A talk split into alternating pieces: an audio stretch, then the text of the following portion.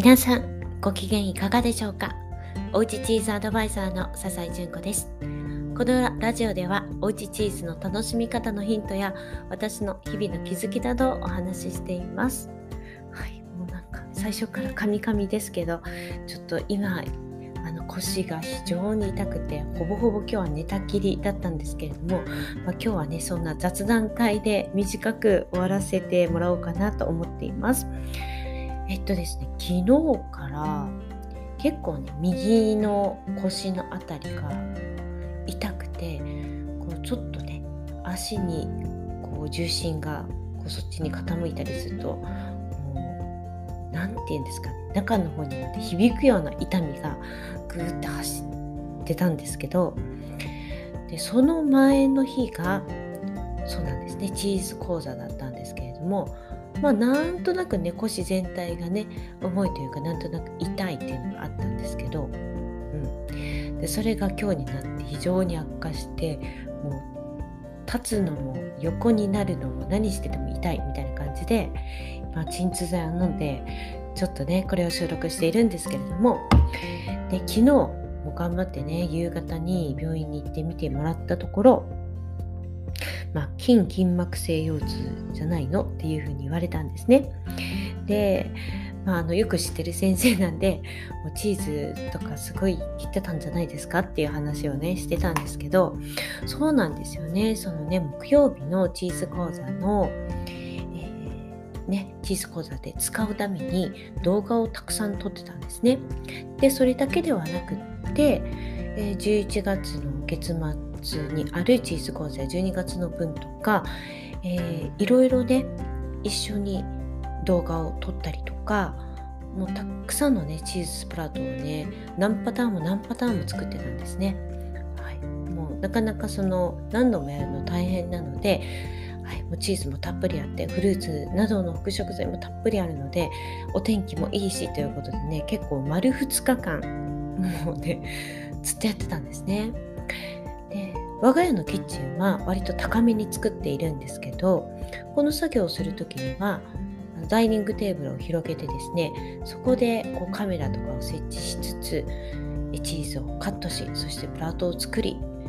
写真を撮って片付けてっていうのをね何度もやっていて、ほぼほぼ1日かかってですね、それかける2日間ということで、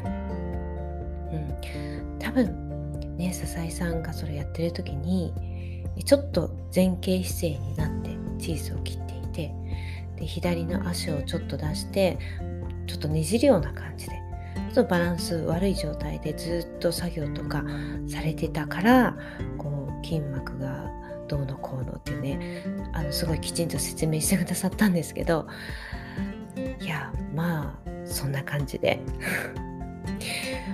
もうね相当痛くて、